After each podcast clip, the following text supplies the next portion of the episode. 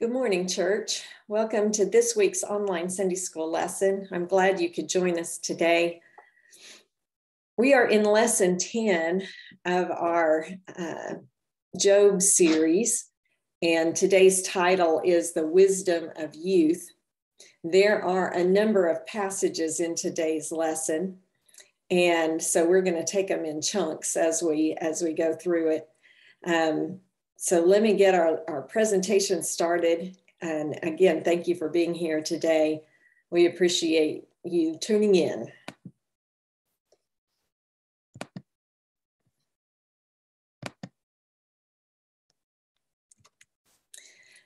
So our first passage is Job 32, 1 through 5. So these three men stopped answering Job because he was righteous in his own eyes. But Elihu, son of Barachel, the Buzite of the family of Ram, became very angry with Job for justifying himself rather than God. He was also angry with the three friends because they had found no way to refute Job and yet had condemned him. Now, Elihu had waited before speaking to Job because they were older than he. But when he saw the three men had nothing more to say, his anger was aroused. So Elihu, son of Barachel, the Buzite, said, I am young in years, and you are old. That is why I was fearful, not daring to tell you what I know. I thought, age should speak, advanced years should teach wisdom. But it is the spirit in a person, the breath of the Almighty, that gives them understanding. It is not only the old who are wise, but only the not only the aged who understand what is right. Therefore, I say, listen to me, I will tell you what I know. So, who is this Elihu, Elihu? And I kind of did a funny Elihu who.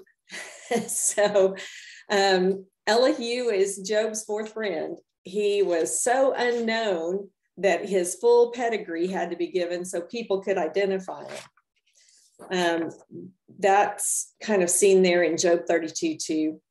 But unlike the other three friends who just were given the place where they were from, and obviously they were well known enough that that was all that was needed, we see here that we're told his the name of his father, his family, and his clan.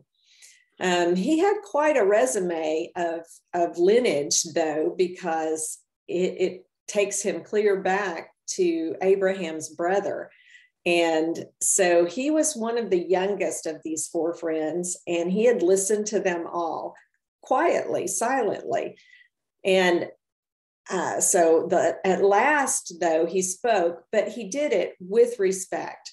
He had listened all this time and he had listened carefully because he repeats back some of the things that the other friends say. So he was really a gifted speaker and a person who had studied carefully um, the word that they had from the Lord, um, the, their family traditions that had been passed down. So he represented a perspective that was different from these other three. So, what is his approach? Um, first, these three friends and Job kind of focused on Job the man. And Elihu spoke about the one who created Job. He was not really trying to prove Job was a sinner, but that Job's view of God was wrong.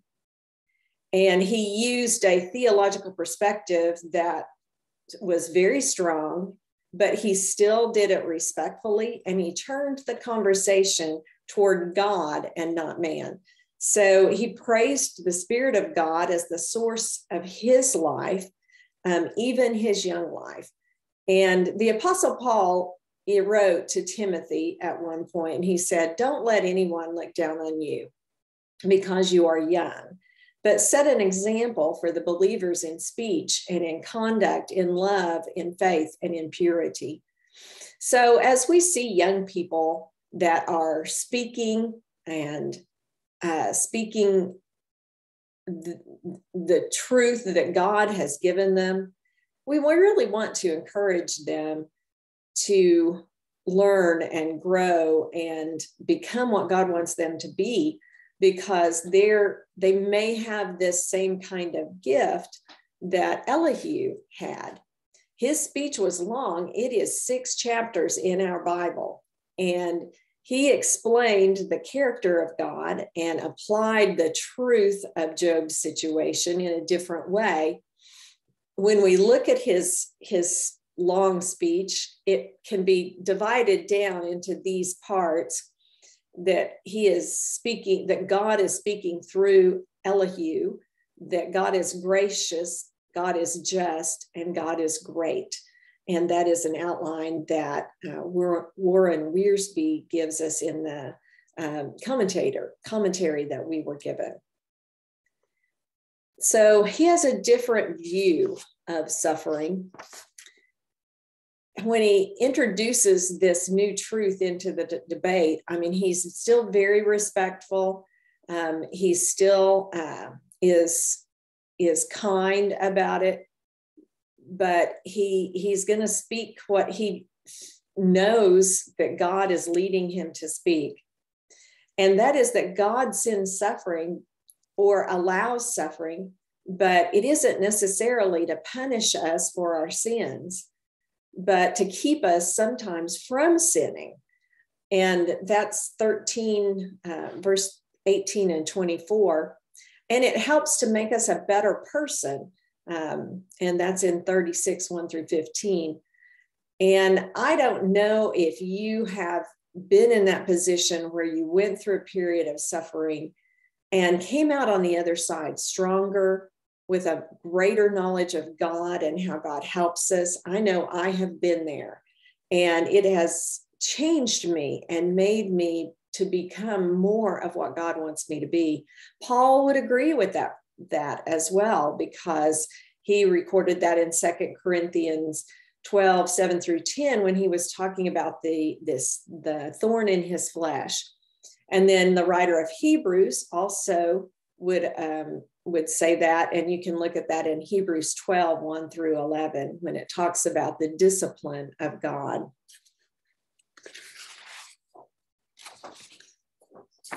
So Elihu was young and he was indignant about these. Four times in these verses, it says that he was angry. He was angry at Job for justifying himself rather than God. And Job had claimed that God was wrong. That was in 32 2. He was angry about the three friends for not refuting Job. And the three friends couldn't prove that Job was wrong, yet they condemned him. That was in 32 3. Elihu was disgusted at their failure and their ineptitude. And he mentioned that again in 32.5. But he still had polite deference toward the older men, although his anger was growing at the four of them. And it created a pressure in his soul to share his knowledge. It says in the scriptures, Behold, my belly is like unvented wine, like new wine skin, skins. It is about to burst. I don't know if you've ever had those moments where you just, oh, you listen to somebody and you were so ready to speak what you knew to be truth. And now there, there's a trick to this when, when this comes about. And Aristotle wrote, it is easy to fly into a passion. Anybody can do that. But to be angry with the right person to the right extent and at the right time and with the right object and in the right way, that is not easy. And it is not everyone who can do it. So when we look at this, we need to be very careful about how our anger comes out at others. So in verse 32, we see that Job's sin is unveiled it says, I mean, Job never claimed to be sinless. He did say he was blameless, which is different. Um, but in 32, it says he was righteous in his own eyes. And Benedict Spinoza, that was in our Warren Wiersbe uh, series, Be Patient, um, said, a vain man may become proud and imagine himself pleasing to all when he is in reality a universal nuisance. so we, we do need to watch for our pride and um, imagining ourselves to be better than we are. Job had challenged God either to vindicate him or pass sentence on him. The trial had gone on long enough and it was time for the judge to act. Job's three friends were silent. They were appalled that Job would dare to speak so boldly to God and about God. They were sure that God's judgment was the next thing on the agenda, and they were waiting. they were waiting for that. And God was silent. There is a famous speaker's corner in London, and you may have heard uh, Tom use this illustration in one of his sermons um, it is in London's Hyde Park, and a man denouncing Christianity at one point issued this challenge If there is a God, I will give him five minutes to strike me dead. He took out his watch and waited. Another five minutes, he smiled and said, My friends, this proves there is no God. But there was a Christian believer in the audience, and he called out to him, Do you think you can exhaust the patience of Almighty God in five minutes. so, um, in this case, Job um, waited and the three friends waited, but God was silent. So let's look at 33, 2 through 4, and 22 through 24. I am about to open my mouth. My words are on the tip of my tongue. And this is Elihu again speaking. My words come from an upright heart. My lips, the breath of the Almighty, gives me life. They draw near to the pit and their life to the messengers of death. Yet if there is an angel at their side, a messenger, one out of a thousand sent to tell them how to be upright, and he is gracious to that person and says to God, Spare them from going down to the pit. I have found a ransom for them. So Elihu approached his speech with great care.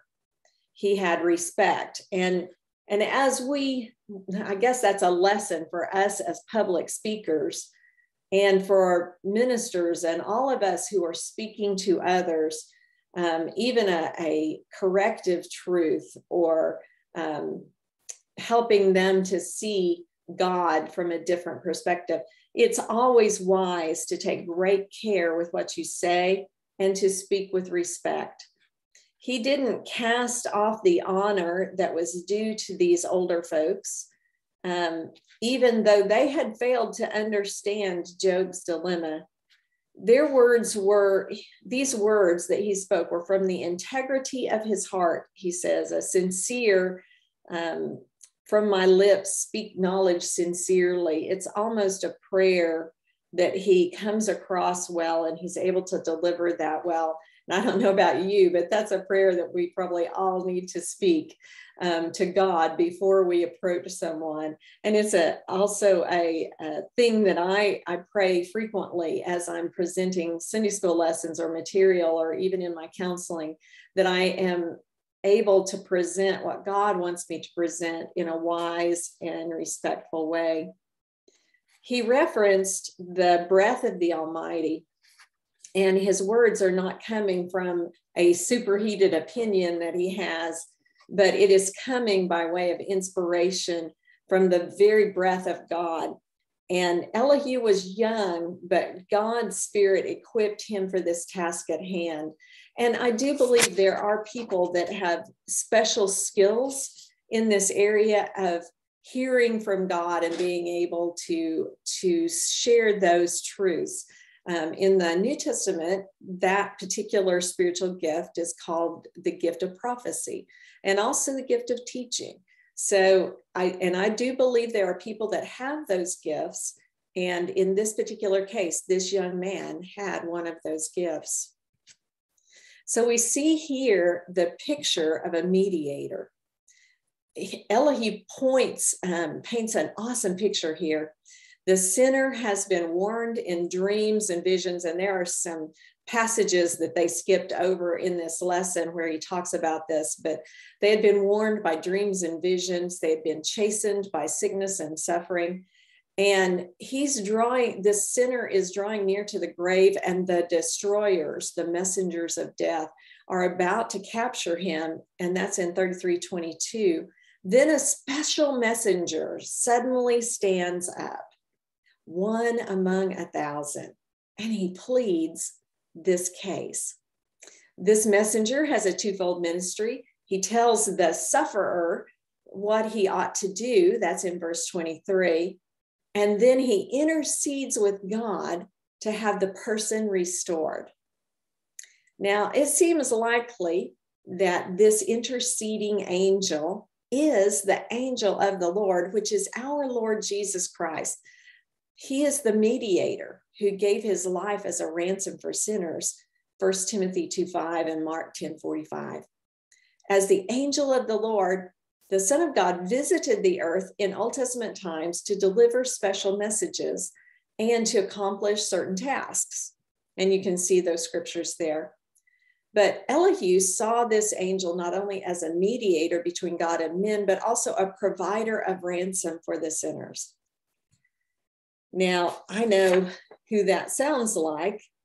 Um, that sounds very much like um, the Lord. This is the heavenly mediator that Job was asking for throughout um, all of the passages. He wanted an umpire that was described to, to bring God and he together for a trial. That was in 933 and it was he wanted a heavenly witness to argue his case before god. That was in 1619 and a redeemer who would vindicate him even after his death in 1925 and the ministry of this angel is purely an act of god's grace. Um, we see that in 33 24 and it says Spare him from going down to the pit. I have found a ransom for him. And he, he accepts the humble sinner who prays and he redeems their lives from the dark pit of, and, the, and leads them to the light of life. This is a picture of Jesus, our mediator, the man in the middle who gave his life as a ransom for sin. He also is covering our sins and giving us all reason to shout for joy, even in the storms when life is falling apart. So Elihu explained this how the Lord demonstrated his mercy toward men. And in Hebrew, the word pit occurs seven times, and five of them are right here in Elihu's address. Job contended that God was going to throw him into the pit God's work, according to Elihu, was not to send him to the darkness of the pit, but to redeem him from it. God's purpose in discipline is to save people from death.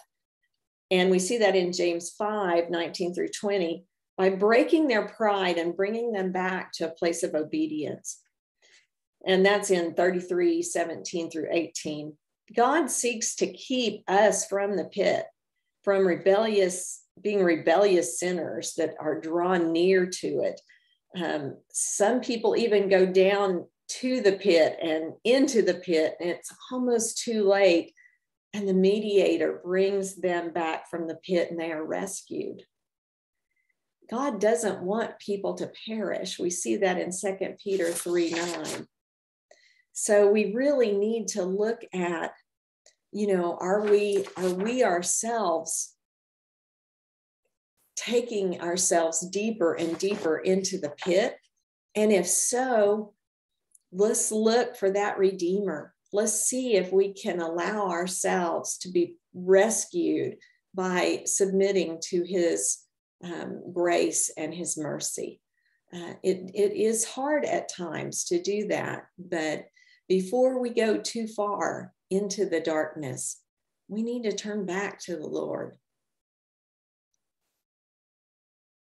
So in Job 33, 25 through 30, he says, Let their flesh be renewed like a child's. Let them be restored as in the days of their youth. Then that person can pray to God and find favor with him. They will see God's face and shout for joy. He will restore them to full well being. And they will go to others and say, I have sinned, I have perverted what is right, but I did not get what I deserved. God has delivered me from going down to the pit, and I shall live to enjoy the light of life. God does all of these things to a person two times, three times, many times. I know He's been very patient with me and restoring me each and every time. He wants to turn us back from the pit and the light of life so that the light of life might shine in us. You know, it definitely does sound like our Lord Jesus Christ, who is both mediator and ransom in that sense, we can easily see the atoning work of Christ as he came and offered his sinless life for a ransom for all. He sees our lives being renewed by salvation, and he comes through the sacrificial offering of Jesus Christ. When we see his son, we pray prayers of praise and thanksgiving. We find favor with the Father.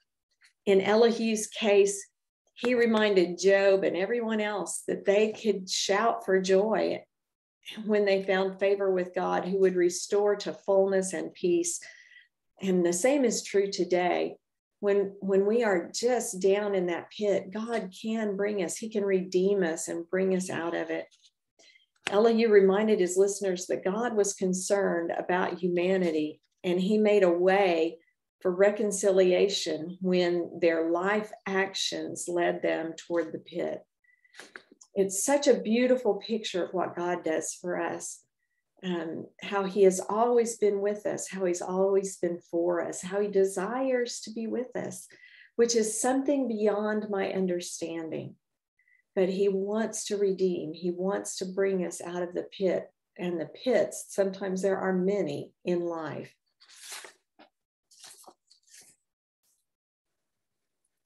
So in our next passage, 35, 9 through 10, he says, People cry out with a, la- with a load of oppression. They plead for relief from the arm of the powerful. But no one says, Where is God my maker who gives songs in the night? We certainly want to be able to look to God when we're in these dark places. And Elihu doesn't deny that those places happen. He says it, people cry out under a load of oppression, a load of suffering. And unfortunately, in this life, that is so often true that we are in that place of oppression but we can we can reach out to god it says we can pr- plead for relief from the arm of the powerful Elihu's message to Job was a reminder that God can and will speak to people in a number of ways. He helped Job to understand God can speak through pain and suffering, dreams and visions, and the ministry of a mediating angel. The problem with Job and his friends was that they had allowed their present circumstances to represent their spiritual relationship with God and Elihu's message to his senior friend was Your theology is wrong. God has not abandoned you. And he's talking about, he almost gives a prophecy that God will restore him and bring him back to a place where he can um, call out his name and praise God and, and be the person he was before. He did acknowledge the pain and suffering of life, but he also told the listeners, you know, where is God my maker? Instead, be thankful to God that there is a messenger, and his name is Jesus. He's done so much for us. Elihu confronted Job with the truth that his cry was a vain noise. It was not rooted in faith. It was a prayer of complaint in response to his affliction and it did not look to heaven for redress or hope.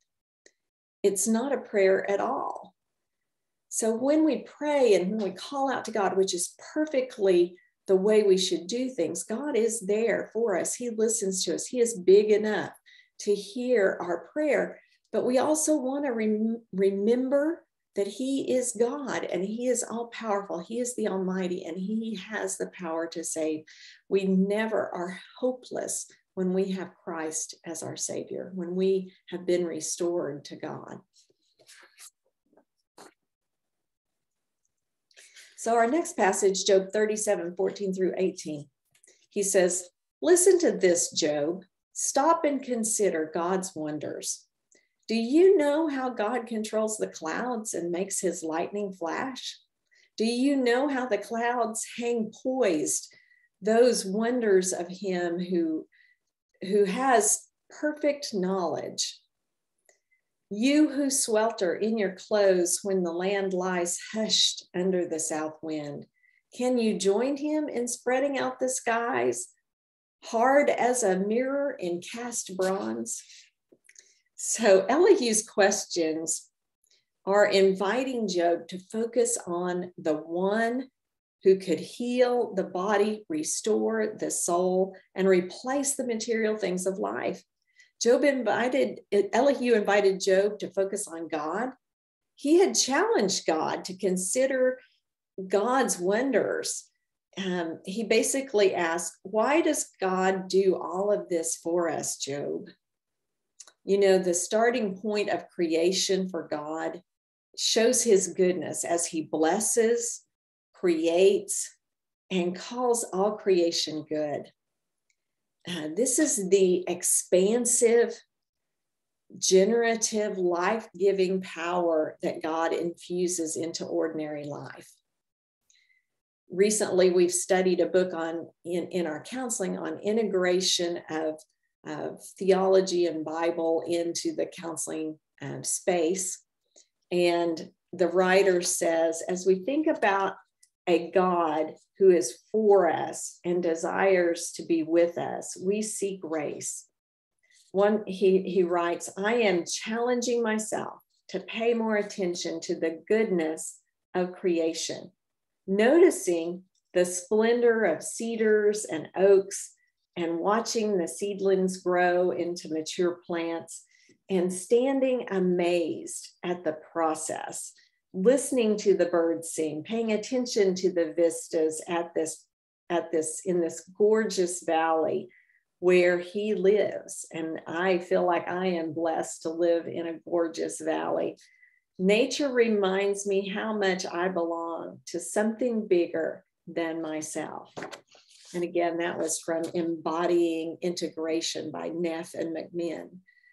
It was really a, a nice thought that we, when we are suffering and in a place of darkness or even in the pit, to look up and look beyond us and look around us at what God has already done for us and really appreciate the wonders um, that He is showing and that demonstrate who He is all around us. So, our last passage is Job 37 19 through 24. Tell us what we should say to him. We cannot draw up our case because of our darkness. Should he be told that I want to speak, would anyone ask to be swallowed up? Now, no one can look at the sun, bright as it is in the skies, after the wind has swept them clear, clean. Out of the north, he comes in golden splendor. God comes in awesome majesty. The Almighty is beyond our reach and exalted in power, and in his justice and great righteousness, he does not oppress. Therefore, people revere him, for he does not have regard for all the wise in heart. In our study guide on pages 30, 135 and 136, it says, Job thought he could stand face to face with God and question him. And we hear Elihu saying, Get real, Job. Um, wait a minute. Can't you? Uh, who among us can question an infinite God? We are too finite. Who can understand the mind of God? Certainly not man's limited understanding. Man cannot even look at the sun without being blinded. the Almighty is beyond our reach.